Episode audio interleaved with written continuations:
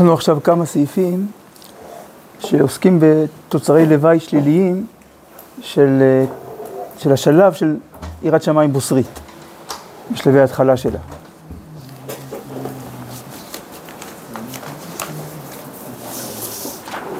סעיף ח' אומר הרב, תכונתה של יראת שמיים היא מחלשת את האדם בתחילת הופעתה. כלומר, בביטוי בראשונים, תחילת מחשבה. הכוונה מחשבה בוסרית, ראשונית, שטחית. אז אותו דבר, תחילת הופעתה, הכוונה איזושהי התנוססות. תודה רבה. בוסרית, בסיסית.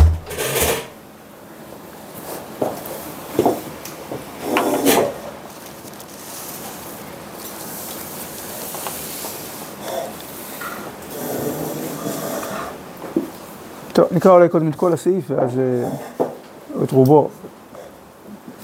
ואז נראה. אומר הרב, תכונתה של יראת שמיים היא מחלשת את האדם בתחילת הופעתה.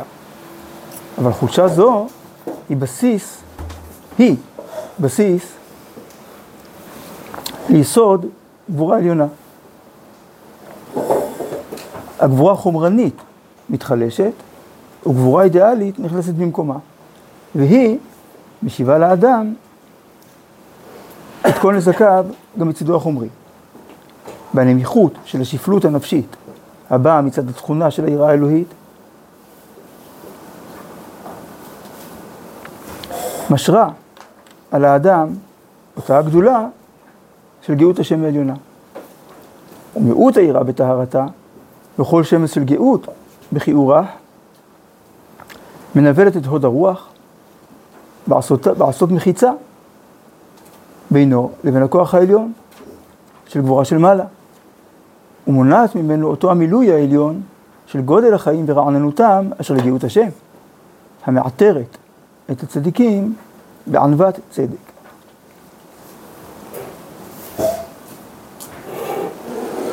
שוב, תכונתה של יראת שמיים היא מחלשת את האדם בתחילת תופעתה, אבל חולשה זו היא, היא עצמה, לא רק שהיא לא סותרת, אלא היא בסיס ליסוד גבורה עליונה. ואורות התשובה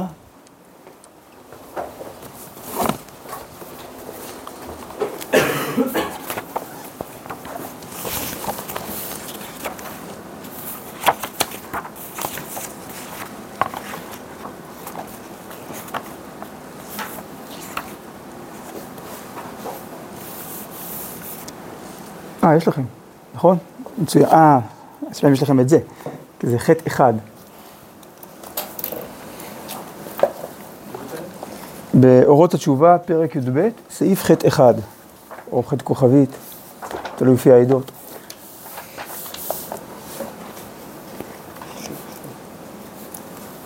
יש אצלכם? כן, כן, חטא כוכבית. מצוין. עמוד ד'.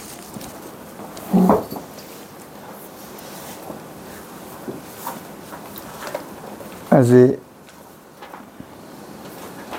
טוב, נקרא. התשובה ביסודה היא תנועה לשוב אל המקוריות, אל מקור החיים וההוויה העליונה בשלמותם, באין גבולים ומוצרים. במגמה יותר אצילית וברוכה מזוהר העליון הפשוט והמבהיק. איפה זה? עמוד מ"ד למניינם.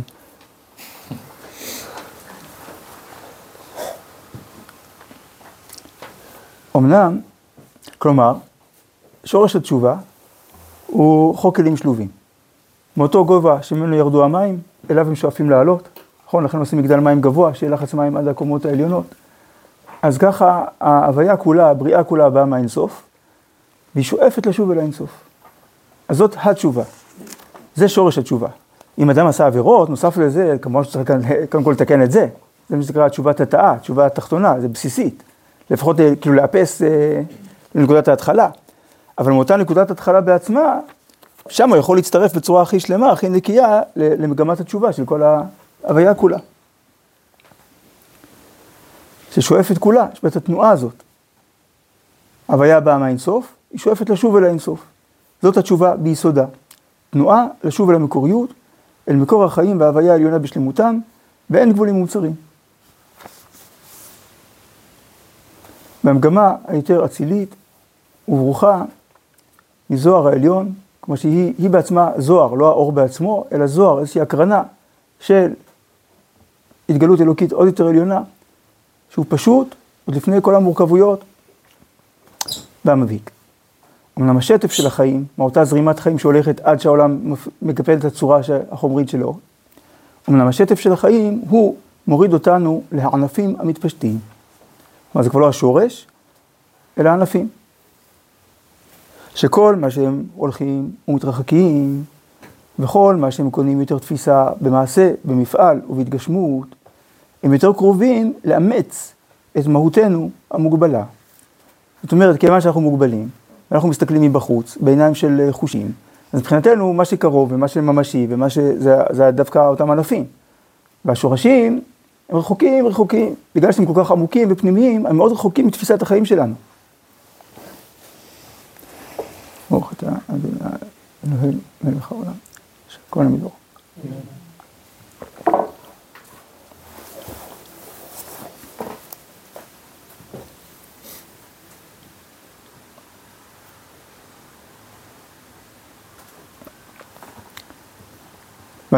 ואז מה קורה? והיינו חושבים את עצמנו על ידם לבעלי חוזק ואיתניות. כלומר, למה אני שווה? כי יש לי גוף חזק, כי יש לי כסף, כי יש לי בית טוב, כאילו, כשאדם מודד את עצמו ואת החיים שלו לפי דברים חיצוניים, חומריים. עכשיו אומרים לבן אדם, שמע, כל זה רק חיצוניות, העיקר זה לחיות חיים של פנימיות. אז מה מרגיש? כזה, הוציאו לו את האוויר מהבלון, כזה, מה, לוקחים לוקחים, אה, אומרים לי שהדבר שבו עליו בניתי, שבו אני, אותו אני רואה, זה כלום, זה קליפה חיצונית, זה רק המעטפת, והעיקר זה משהו שאני בכלל לא מבין. אז בוא, תחזור על העיקר הזה, תחיה אותו. כלומר, את הדבקות בהשם. אז הוא מרגיש חלש פתאום. כאילו, והפילו עליו תיק, כאילו, לא, לא יודע מאיפה זה בא לו. כלומר, הנשמה זה בדיוק מה שהיא רוצה, אבל בתודעה החיצונית של האדם, כאילו, מה, מה, מה זה? אתה לוקח ממני את החיות, את העוצמה, את הכיף, מה אתה נותן לי במקום? מה, להיות קשור לאיזה עולם מעורפל שאני לא מבין עליו כלום? אתה אומר לי, זה החיים שלך, זה שורש החיים, תודה. אבל האמת היא, זה כמו ילד קטן, שאומר, מה יותר חשוב, סוכריה או אהבה? מה הוא יגיד? סוכריה, כי את זה רואים בעיניים, מה זה אהבה? אבל זה שנתנו לך סוכריה זה כי אוהבים אותך.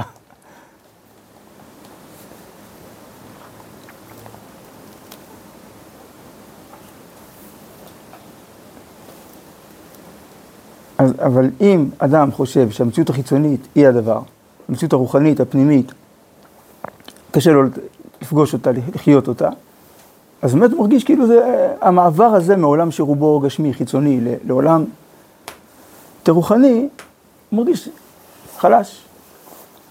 ואז אומר הרב, ומפני, החיש... ומפני הכישלון הזה, מפני הכישלון הזה של הכוח, שהוא מרגיש, גם השאיפה הרוחנית מתחלשת. כלומר, קשה באמת לרצות לשאוף בכל הלב, בעומק החיים, למשהו שנראה לי מפחיד.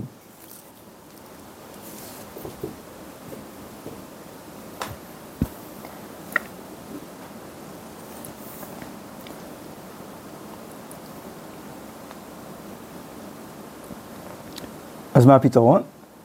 מהו בשביל כך, היינו צריכים להיות בכל זמן שאנו עולים בדרגת התשובה, אחוזים יפה גם בענפים המעשיים. ושיחם ושיגם, הגיונותיהם ושאיפותיהם, ולהעלות אותם יחד עם עליית מהותנו למרום האצילות והתנשאות הדבקות המקורית. כלומר, כל אותן תחושות, כל אותם רצונות ששייכים לטבע, הם חייבים להיות חלק מעולם התשובה שלנו, חלק משאיפת התשובה שלנו. גם המחשבה הזאת, גם השאיפות, הגיונותיהם ושאיפותיהם, כל זה חלק מהדבקות בהשם.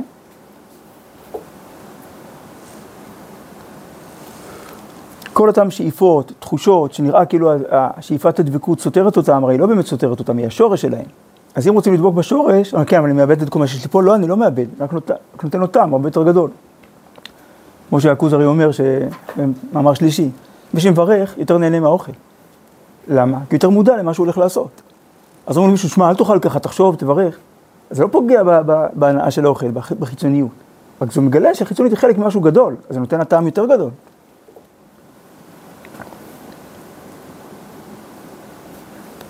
כי סוף כל סוף, כי סוף סוף, הרי כמה שאחרים התפשטו, הרי הם כולם מפקים מאור המקורי, גם כל אותם דברים חיצוניים יותר. ויחד עם מהותנו הנשמתית, צריכים גם, לש... צריכים גם לשוב אל הרום העליון. זה לא שהאדם מחזיר את נשמתו לדבקות בבורא, וכל השאר, כאילו הנפש, הגוף, זה, מה זה חשוב, מה זה משנה? כאילו, משאיר אותם לדלדל מאחורה, בתהליך התשובה שלו, חלילה.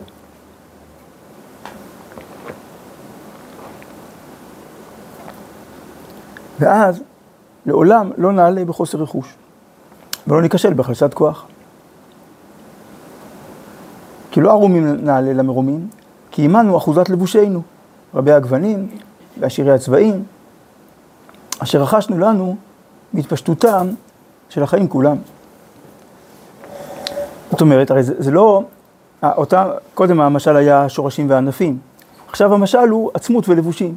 האדם הוא אותו אדם, גם כשהוא מתלבש בלבושים שונים. אז, אז לשוב אל העצמיות, זה לא אומר להתפשט מכל הלבושים, אלא יחד עם כל הלבושים, תעלה למרומים. מה הלבושים האלה מוסיפים? עושר, מגוון. והיינו הולכים ובאים בימים. מה הכוונה? ועל פי הפסוק ואברהם זקן בא בימים, שהם מבארים אותו שהוא בא עם כל הימים, עם כל הגוונים, עם כל הערכים, עם כל התכנים של העולם הזה.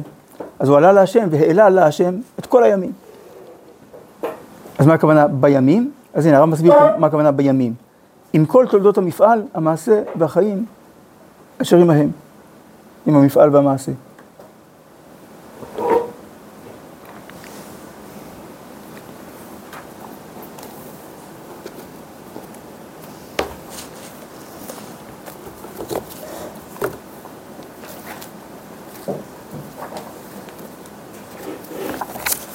טוב, אז נחזור אלינו.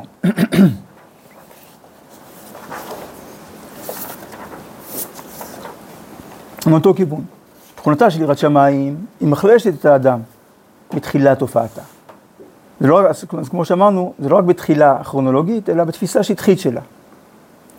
אבל חולשה זו היא בסיס ליסוד גבורה עליונה. כי מה קורה באמת?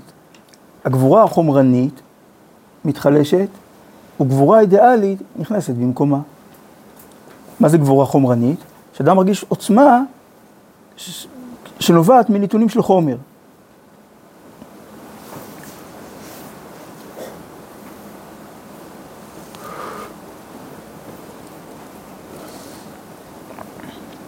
ואז, אבל באמת, כשאדם יש לו יראת שמיים, אז, הוא, אז ההתרוקנות הזאת מהגבורה החומרנית, היא זאת שמאפשרת לגבורה האידיאלית להיכנס. כלומר, מפנים את הקליפה, זה מה שמאפשר לאמת להופיע. ולא? כי, כי לא מדובר פה, הרב אומר שהיראת שמיים גורמת לזה שאדם מרגיש פחות גבורה. מה? גבורה זה תחושת עוצמה. יש לי כוח. אז בהתחלה, לפני שאדם הוא מתחזק ביראת שמיים, אז אדם שמרגיש, יש לו תחושת עוצמה, מרגיש שיש לו כוח. למה? כי אני מוכשר, כי יש לי, עשיתי כושר, כי הנה מעריכים אותי החבר'ה. אז הנה, מרגיש שווה. ואם הוא אומר, שמע, מה זה משנה שעשית כושר? מה זה משנה? זה מה שהופך אותך לבן אדם טוב, הדברים החיצוניים האלה.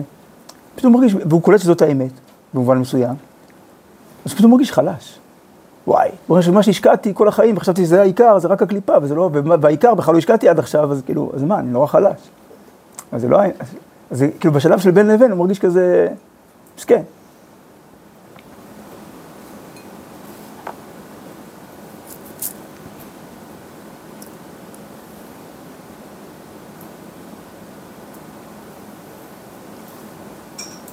אבל זה מה שמאפשר לו כשהוא מבין ש, שהעוצמה הפנימית, העוצמה האמיתית של האדם, היא לא נובעת מנתונים כאלה, אלא מזה שיש לו נשמה אלוקית, ודבקות בהשם, שהוא חלק מעם ישראל, וחלק מדור של גאולה, אז ודאי שיש לו, שהשם נתן לו הרבה כוחות. אז עכשיו תחושת העוצמה שלו היא הרבה יותר גדולה, באיכות ובכמות. אז היא גם מחזירה לו גם את תחושת העוצמה הטבעית, את הביטחון, בעצ... זה ביטחון עצמי אמיתי, לא ביטחון עצמי במובן החיצוני, אלא ביטחון בעצמיות. לא עדיף ללכת הפוך, כאילו במקום לתת לאדם את את הכאפה הזאת, ואז שיתחיל אה, להתקרב כאילו לזה, כי זה יכול להיות פשוט שהכאפה פשוט תאבד אותו, שהוא יביא כאילו, אני, בלי הכוח שלי אני כלום, ואז הוא יחזור לכוח החומרי, אז אולי לא עדיף כאילו למשוך אותו מזה, עוד לפני שהוא מקבל את הכאפה של הכוח שלו לא שווה כלום. זה כמו שתגיד, אם יש קרון, רק- אנשים מחכים בחוץ בתחנת הרכבת, וקר, יורד גשם. עכשיו מגיעה הרכבת, הקרון מלא. תגיד, קודם כל שכל האנשים ייכנסו, כדי שלא ירטבו בגשם, אחרי זה אלה שהיו קודם יצאו, אבל אין להם להיכנס, הכל מלא שם. אם אדם צריך לפתוח את האישיות שלו, להיות אישיות של קודש, אז הוא חייב קודם לפנות את מה שיש כבר.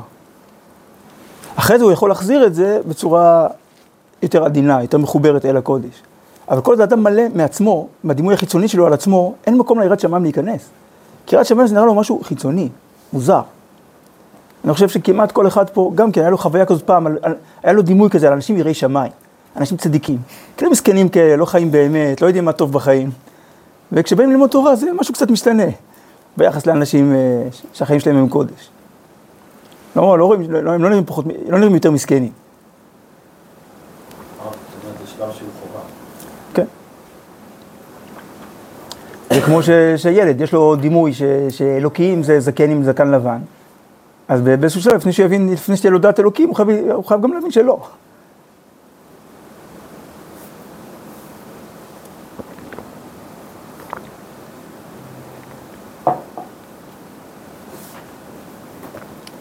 אפשר להגיד, גם וגם, תשמור על הזקן עם הזקן הלבן, בינתיים תלמד גם דעת אלוקים ותבין שלא, ו... אבל אל תהרוג את הזקן, כאילו, בכל אופן זקן, וזה. אתה עוד מכיר אותו מהגן.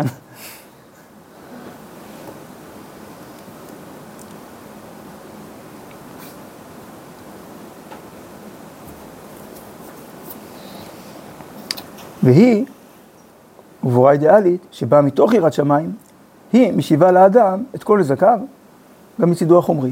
הרי אנשים שהם יראי שמיים הם הכי עוצמתיים בעולם. אי אפשר לפתות אותם, אי אפשר ללחוץ עליהם, אי אפשר לאיים עליהם. הם עושים רק רק מה שהם באמת מאמינים. בכל מחיר. זה הבן אדם הכי עוצמתי שיש.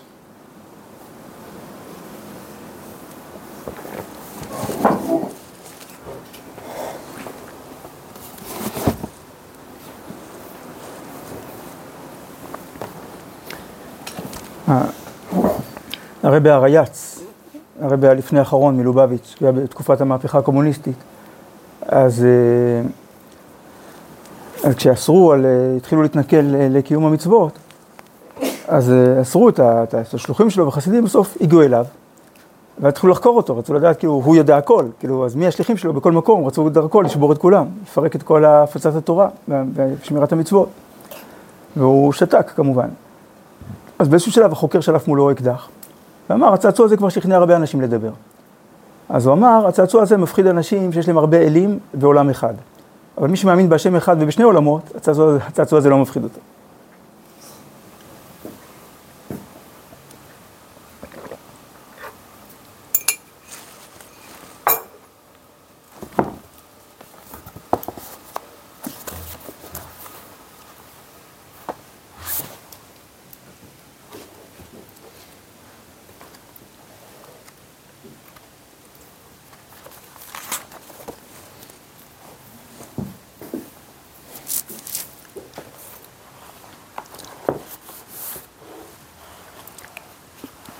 נקרא בקיצור, מעולת ראייה, ברוך הוא משלם שכר טוב לרעיו. זאת אומרת שהיראה מוכרחת היא להיות מתחלת בראשית גידולה מציור של רטט, המעולה פחד וכולי. כלומר, יש יראה, זאת אומרת, יראה. משהו לא נעים, כאילו חוויה של התכווצות, שזה לא באמת נכון ביראת שמיים, שזה באמת זה רוממות, כי זה חיבור לאינסוף. אבל משהו תהיה ירא שמיים, או גם התכונה הבסיסית של יראת שמיים, בצד כזה, הדימוי החיצוני. ובהתחלה זה חייב להיות ככה. אמנם, זהו רק ראשית הצמח של היראה, למה? מצד התכונה החומרית של האדם, הפועלת את רישומה על הנפש. כלומר, בגלל שאדם הוא חומרי, קודם הוא מזדהה עם הרובד החומרי שבו, אומרים, שמע, גבוה מעל גבוה, והעיקר זה בכלל לא מה שאתה חושב, כאילו הוא מרגיש פחות שווה. אבל כאשר יגדל הכוח הרוחני, ומידת היראה תתרומם למול קדושת ערכה, ברוחב לב, של יראת השם טהורה, אז יאפס ממנה כל ציור שיש בו איזה שמץ של צער וכולי. ורק גודל ותואר, גילה וחדוות עוז, יהיה גורלה.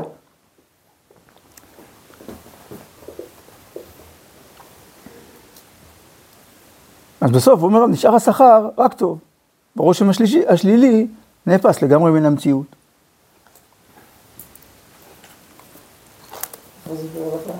ברוך הוא משלם שכר טוב ליראיו.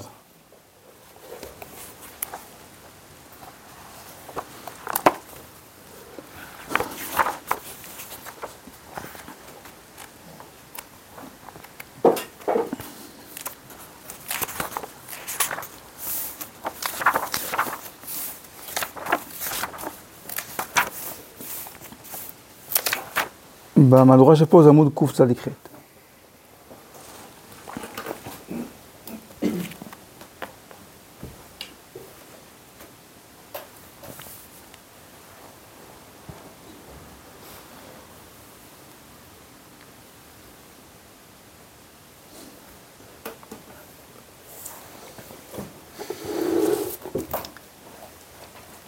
אז יש פה,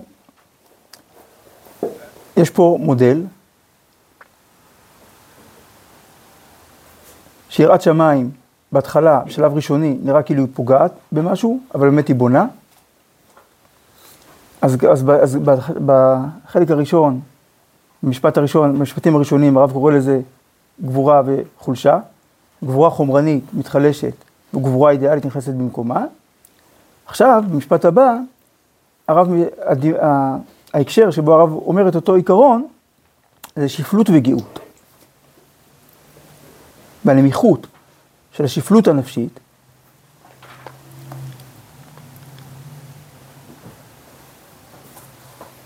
הבאה מצד התכונה, כן, מאוד מאוד הווי שפל רוח, הבאה מצד התכונה של היראה האלוהית, אז היא עצמה משרה על האדם אותה הגדולה של גאות השם העליונה.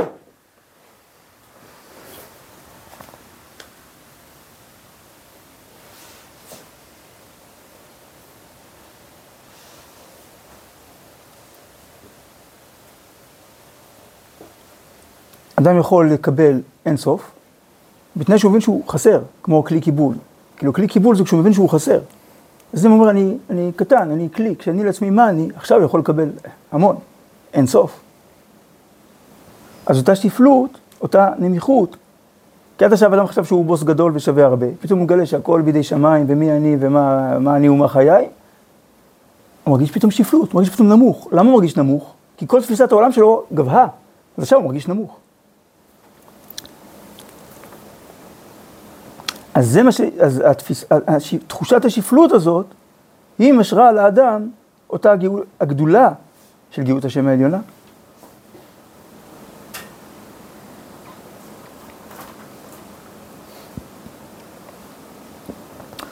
ולעומת זאת, ומיעוט היראה בטהרתה, וכל שם אצל גאות בכיעורה, שני הנושאים שהרב דיבר עליהם, אם אין יראה טהורה, ואם אין שפלות, מנוולת את הוד הרוח.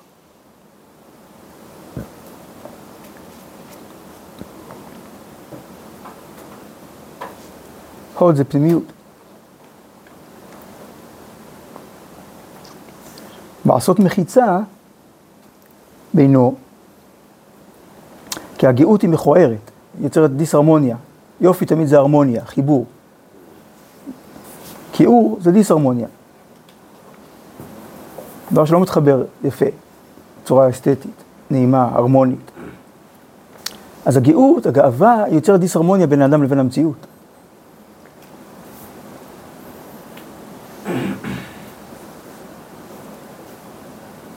אז כל שמץ של גאות בכיעורה מנבלת את הוד הרוח, לעשות מחיצה. אז זה מה שיוצר את הדיסהרמוניה בינו לבין הכוח העליון של גבורה של מעלה, ומונעת ממנו, מהאדם, מהרוח, אותו המילוי העליון של גודל החיים ורעננותם אשר לגאות השם.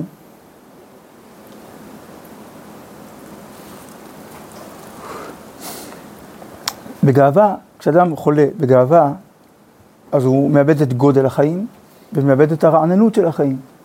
הוא מאבד את גודל החיים כי הוא חושב שהוא גדול. אז כל דבר שיותר גדול ממנו, נתפס בעיניו כסוג של איום. אז הוא מעדיף להדחיק אותו. לא, לא, אני גדול, אני מבין, אני יודע. אז הוא לא פוגש את גודל החיים. כי למה הוא מרגיש שווה? כי הוא מרגיש יותר טוב מאחרים, כשהוא משווה את עצמו לאחרים. אז הוא שיא הגודל. אז הוא לא יכול להיפגש עם גודל יותר גדול, כי זה יהפוך אותו לקטן.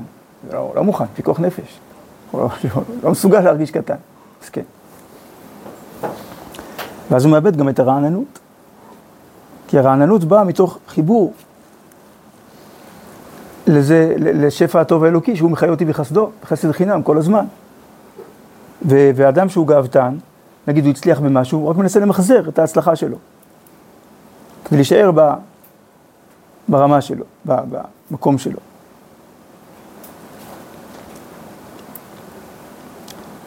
אז הגאווה מונעת ממנו אותו המילוי העליון, מהאדם, את אותו המילוי העליון של גודל החיים ורעננותם, אשר לגאות השם, המעטרת את הצדיקים בענוות צדק.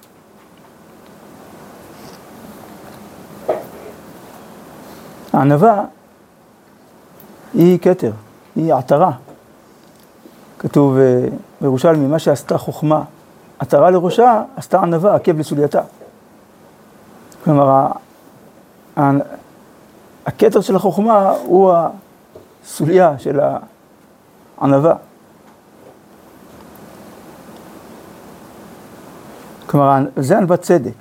הענווה היא תוצר לוואי של דבקות. דיברנו על זה כשלמדנו גאווה, וגם אה, אורות התשובה, בפרק י' סעיף ד'. סוף הפרק.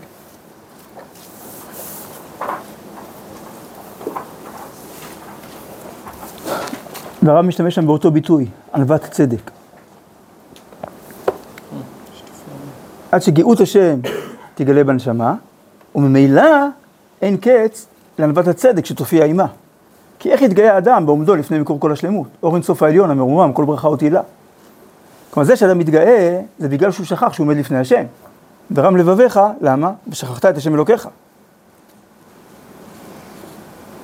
כי הוא נותן לך כוח לעשות חי.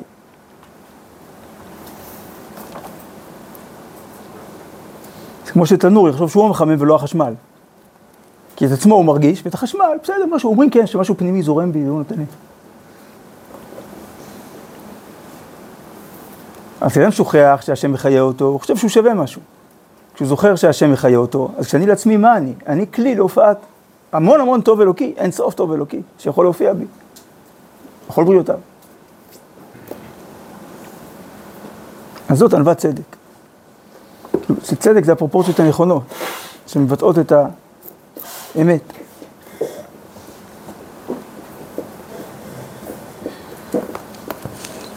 טוב, סעיף ט'.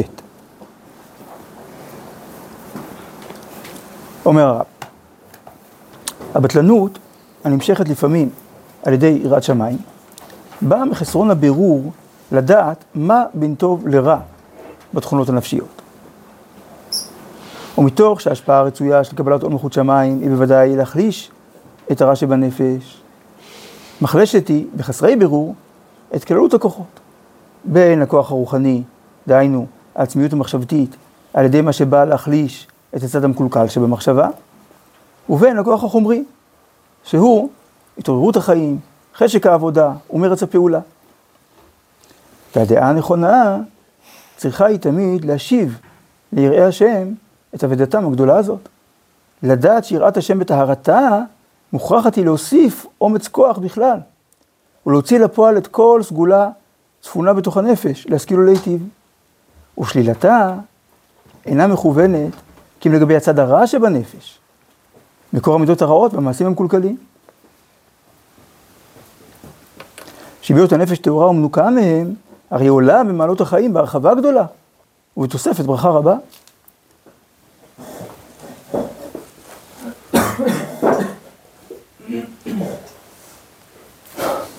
שוב, הבטלנות, בטלנות זה פסיביות, מיעוט.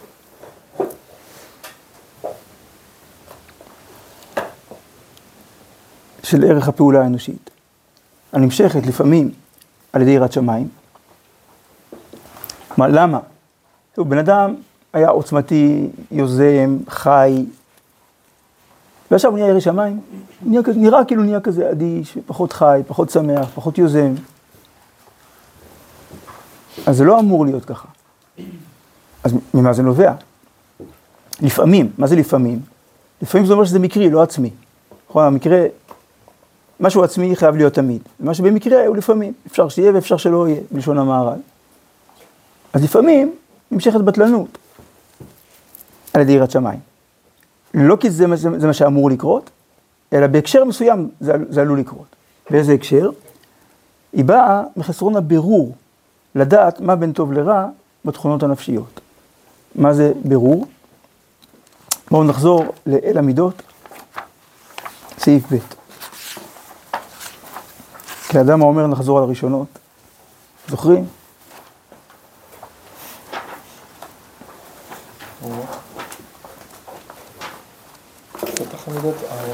אל המידות, סעיף ב'.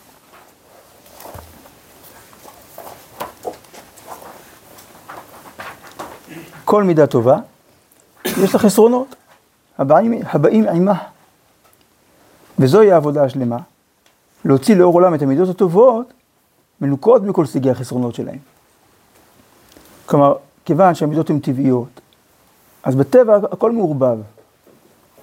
גם לכל מידה טובה יש חסרונות, תופעות לוואי שעלולות להתגנב, כמו נושאים סמויים.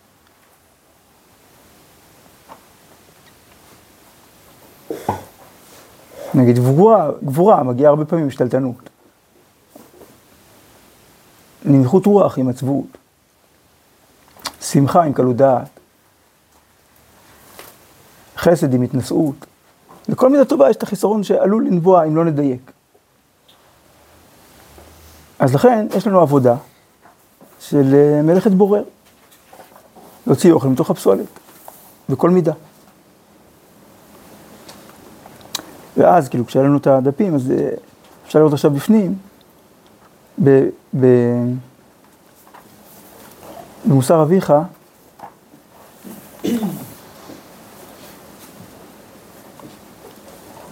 פרק ג'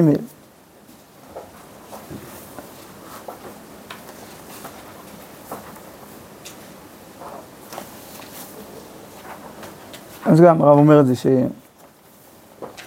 שיש מידות שהן מצרניות מטבען, כשרוצה אדם לצייר בו איזו מיד, מידה שלא באופן ברור, בלי העבודה הזאת של הברירה, תימשך ממילא אחריה הסמוכה לה. כלומר, אותה שכנה, אף על פי שאינה הגונה. ואינה דרושה לחפצו. אז צריך לעשות, אמרנו, להפריד. אז גם כאן. עכשיו הרב יסביר מה,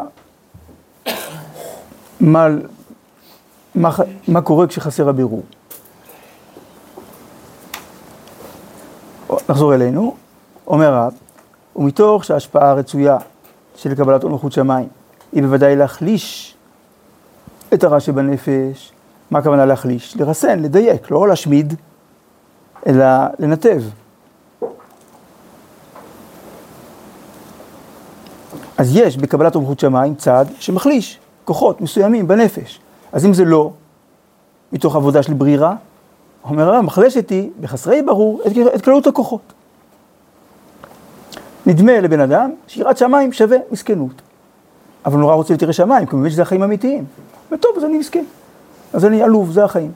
רק השם יתברך, הוא יכול הכל, הוא יודע הכל, אבל אני, מה אני כלום? אפס, זבל, לא שווה כלום. יופי, עכשיו הוא מרגיש ירא שמיים.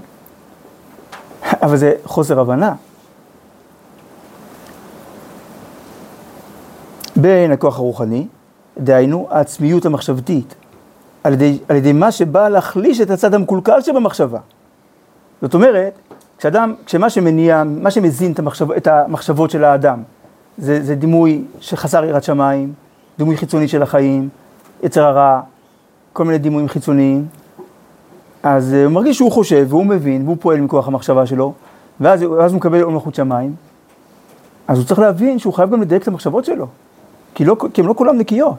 צריך לבחון את המחשבות בעצמם. אז, אז אם זה בצורה של, של חוסר בירור, כמו בלי עבודה של ברירה, מה הוא אומר? טוב, אז אני לא מבין כלום. רק השם מבין. אני לא יודע כלום, אני טיפש. זה המסקנה שלו, שככה צריך להרגיש אדם שהוא ירא שמיים, שהוא טיפש, שהוא לא מבין כלום.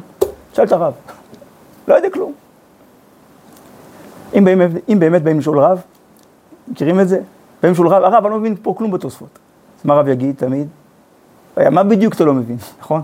אין כזה דבר, אני לא מבין כלום. בוא, בוא נראה, יש דברים שאתה מבין, יש דברים שאתה לא מבין, בוא עכשיו נדייק, מה, מה? אז באישיות לא כל שכן, מה זה אני לא מבין כלום? אתה מבין המון. בוא נראה מה מההבנות שלך מדויק ומה לא. אז אדם צריך קודם כל לעשות את זה עם עצמו. אבל זה לשפוך את התינוק עם המים, להגיד, אה, לפגוע בעצמיות המחשבתית. ולמדנו בחופש. זאת שמי שאין לו מחשבה חופשית לגמרי, לא יכול להגיע לקדושה. כי אם הוא לא מעז לחשוב, אז הוא לא הוא, אז גם לא יכול להיות קדוש. הוא יכול להיות צייתן, הוא יכול להיות דתי בסדר כזה. אבל קדוש הוא לא יהיה. כי להיות קדוש צריך להקדיש את החיים להשם. והחיים, המחשבה זה כוח עצום בחיים. מי שלא מעז לחשוב עד הסוף, לא מפחד לשאול את כל השאלות, לא יהיה קדוש. כלומר, גם בכלל לא יתעלה למדרגה העליונה של עבודת השם. מקסימום יהיה דוס צולר כזה. באמת כזה מכווץ. שנדמה לו שהתכווצות זה יראת שמיים. אבל אמרנו, זו תופעת לוואי של יראת שמיים שטחית, בוסרי, בשלב הבוסרי שלה. לא באמת זה מה שיראת שמיים עושה לאדם. יראת שמיים לא רק שהיא לא מכווצת, היא, היא פותחת אותו לאינסוף. אבל אם לא, אבל חסרי בירור, אז יראת שמיים, ההבנה שלהם מה זה יראת שמיים, גורמת להם גם להחליש את העצמיות המחשבתית, ובין הכוח החומרי, שהוא התעוררות החיים, כלומר החיות, המוטיבציה, חשק העבודה ומרץ הפעולה. כלומר, אם אני מבין שעשה רצונו כרצונך, ואדם לא מבין מה הכוונה, טוב, אז אני לא רוצה כלום, מה זה משנה מה אני רוצה? משנה מה השם רוצה, אז למה לי לרצות? זה סתם, סתם יתסכל אותי לרצות. כי מה שחשוב, בכל מקרה, מה שחשוב זה רק מה שהשם רוצה. אז אני לא רוצה כלום. חלילה. הרי כתוב, עשה רצונו כרצונך. סימן שצריך שיהיה לאדם רצון. ואדם צריך לעשות את הרצון האלוקי כרצונו. במקום הזה של עוצמת הרצון של האדם, שם צריך שהוא יהיה אמונה ומחובר לקודש. אני רוצה המון. אני רוצה את הכי טוב. את כל עם ישראל, ובתוכו גם לי. אני רוצה למצות את כל הכוחות, את כל האיכויות. כמו בשכל שאמרנו קודם, כמו במחשבה, אז גם ברגש וביכולת, בעוצמת הפעולה, בתחושה. שזה הענפים שהרב דיבר עליהם באורות התשובה. הרב, זה אומר ש... אם יש לאדם איזה רצון, אז צריך לבחון אותו על פי ההכרה ש... האם זה מתאים לה... להכרה הזאת שהקדוש ברוך הוא יש לו תכלית אחת, שיש לנו תכלית אחת? כן, כל רצון, זה מה שצריך לעשות איתו. צריך לשאול אותו אותם שלוש שאלות, שאם שואלים אותם, לא באים לידי עבירה. מאין באת? לאן אתה הולך? ומי אתה עתיד ליתן דין וחשבון? כלומר, מה המניע של הרצון? כי אפשר לרצות את אותו רצון במקומות טובים ובמקומות לא טובים. אז לשאול את הרצון כדי לדייק מאיפה אני רוצה אותו. למה? ולאן אתה הולך? כאילו, מה, אם הרצון הזה באמת יתממש, לאיפה הוא ייקח את החיים שלי? ו, והעיקר זה, לפני מי אתה עתיד לתת חשבון, מה הקדוש ברוך הוא חושב על הרצון הזה? מה התורה חושבת על הרצון הזה? ואז רוצים אותו, נכון, רוצים אותו עם השם. ולא קודם רוצים, ואז מנסים לשכנע את הקדוש ברוך הוא ש... שזה מתאים גם לו, כן.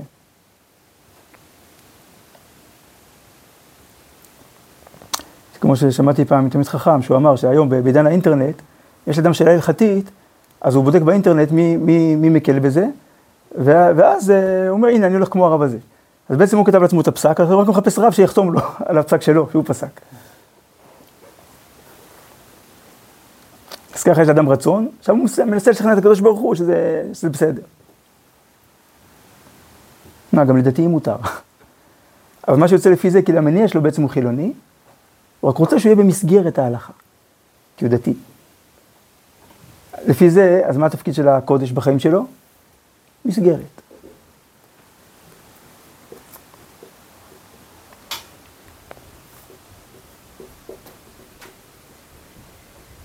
זאת אומרת שהקודש לא מגיע לעצם הרצון, אלא רק למסגרת. נגיד, תאוות האכילה שלו, או הרצון שלו בזוגיות, הוא בדיוק כמו שלו חילוני, רק והיות הוא דתי, אז הוא ממש את התאוות שלו רישיון. כאילו, זה התפקיד של ההלכה.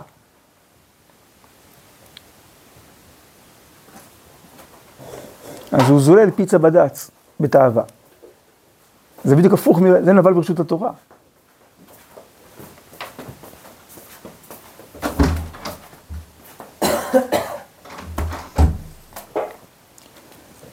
מה כן? והדעה הנכונה, דעה זה, זה גם גישה, הסתכלות על החיים, וגם זה קשור לאיזון, שיקול הדעת. אז הדעה הנכונה, נכונה הכוונה גם מלשון כאן, בסיס, דעה שהיא מבוססת, צריכה היא תמיד להשיב ליראי השם את עבודתם הגדולה הזאת. כלומר, אם מישהו בתחילת התהליך של יראת שמיים איבד את עצמיות, את העצמיות המחשבתית, איבד את התעוררות החיים, חשק העבודה ומרץ הפעולה, צריכים להחזיר לו את אבדתו.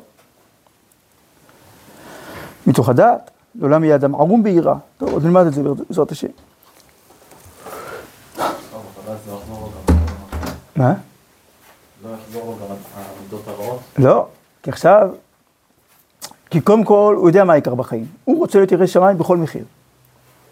רק, אה, רק בשלב הראשון הוא מאבד הרבה דברים טובים בחיים, כי נדמה לו שיראת שמיים היא חלופה לכל כוחות החיים הטבעיים.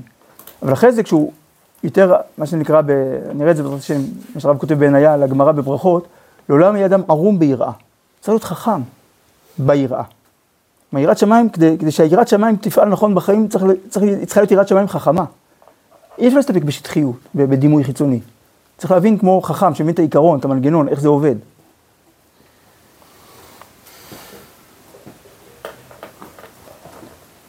נכון, זה כמו, כאילו, מה שהרב עושה לנו בפסקה הזאת, הוא מסביר לנו את המנגנון הפנימי, של איך דברים עובדים. זה כמו נגיד ילד מגיע, אה, פתאום המזגן התחיל, הפסיק לעבוד. אחרי זה חמש דקות, אה, פתאום הוא התחיל לעבוד עוד פעם. כי הוא הפסיק לעבוד פתאום, הוא התחיל לעבוד פתאום. אז מה אתה מסביר לו? לא, יש פה תרמוסטט, כיוון שהחדר הגיע לטמפרטורה אז הוא הפסיק, ועכשיו אה, התקרר, אז... כלומר, אתה מבין את העיקרון, איך זה עובד, למה זה ככה. אז ככה, אדם אה, רוצה להיות ירא שמיים, ומרגיש שזה פתאום עלוב, ואחרי זה אתה רואה אנשים שהם יראי שמיים באמת, שהם לא כאלה עלובים. עכשיו פה מסביר איך זה עובד, למה זה ככה. אז ודאי שזה לא יחזור להיות מה שקודם, כי זה שלב של צמיחה. אבל הרב, אם אתה בודק את ה... איך זה מתאים לך, אתה קצת הופך את, אתה קצת הופך את העירה לכלי כזה, זה לא... לא, זה לא שהנושא זה איך אני חי את החיים הכי עוצמתיים, ויראת שמיים זה איך היא תמציא, לחיות את החיים הכי עוצמתיים. אני רוצה לחיות חיים של יראת שמיים, בהתחלה נדמה שזה פוגע בעוצמת החיים, אבל אין ברירה, אחרי זה מבינים שלא. אבל אז כשאדם חוזר לעוצמת החיים שלו, זה כי הוא ירא שמיים. ומתוך היראת שמיים הוא רוצה חיים עוצמתיים. כמו שהרב ציודה כותב במאמר על הצניעות ולטהרה בישראל, שמי מי, מי, מי מנהיגים בעם ישראל? אנשי חיל יראי אלוקים. כלומר שהרב ציודה אומר, הם אנשי חיל כי הם יראי אלוקים, והם יראי אלוקים כי הם אנשי חיל. מתוך זה שהם אנשי חיל, בעוצמה של אנשי חיל.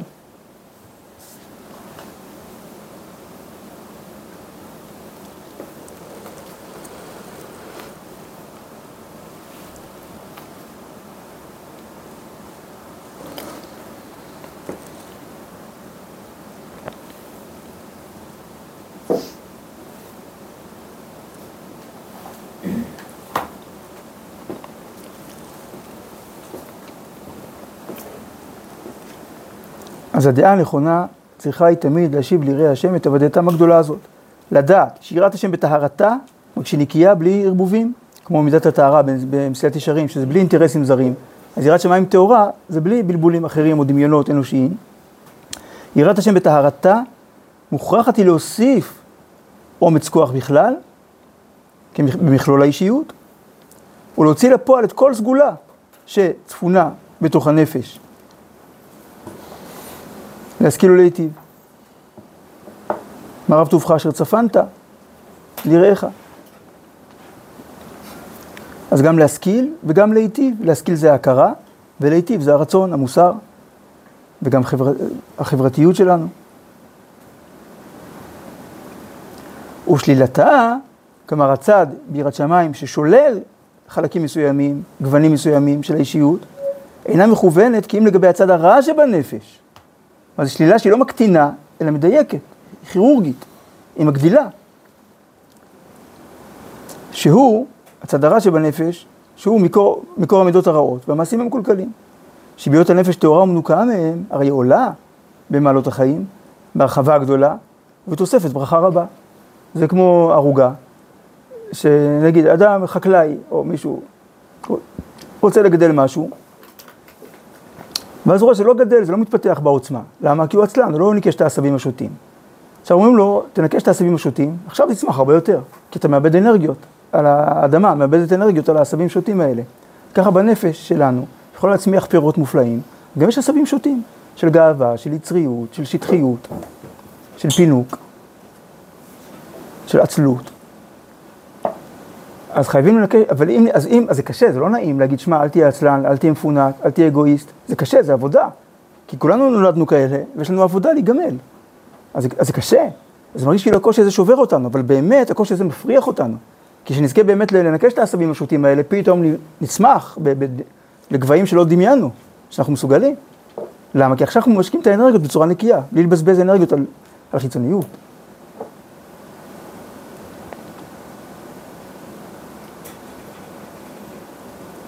מכירים את זה שילד, אה, נגיד שילד ניסה הרבה פעמים להגיע לאיזה הישג, אני יודע מה, לקלוע, אה, לקלוע לסל או לעשות משהו, ופתאום הוא מצליח. מצליח פעם, פעמיים. עכשיו, בואו בואו תראו איך אני עושה את זה, עכשיו הוא לא מצליח. למה? כי הוא הצליח כשהוא היה לבד והוא היה ממוקד במטרה באמת. עכשיו כשחלק מהמטרה שלו זה שיראו שהוא מצליח, הוא פחות מדויק. כי האנרגיות שלו כבר לא מרוכזות במטרה, אלא ברושם. אז כבר, הוא כבר לא הוא, זה כבר לא עובד. ככה בחיים כהן קורה לנו, שאנחנו רוצים רושם חיצוני, שזה יכול להיות להיות אה, מרשים, וזה יכול להיות להיות תלמיד חכם מרשים, כאילו, כל מיני דברים, כל מיני, חיצ... כל מיני גוונים של החיצוניות. זה, זה, לא, זה לא מאפשר ל, להגיע לגובה שאנחנו מסוגלים. אז העבודה הזאת שהיא כאילו מקטינה, כאילו פוגעת, היא מפריחה. היא, היא עולה במעלות החיים, כשמתגברים. בהיות הנפש טהורה ומנוקה מהם, הרי היא עולה במעלות החיים בהרחבה הגדולה, בכל המרחב שלה, ולא איזה בצמצום של איזה מוטיבציה, איזה אמביציה חיצונית מסוימת, ובתוספת ברכה רבה. טוב, עד כאן.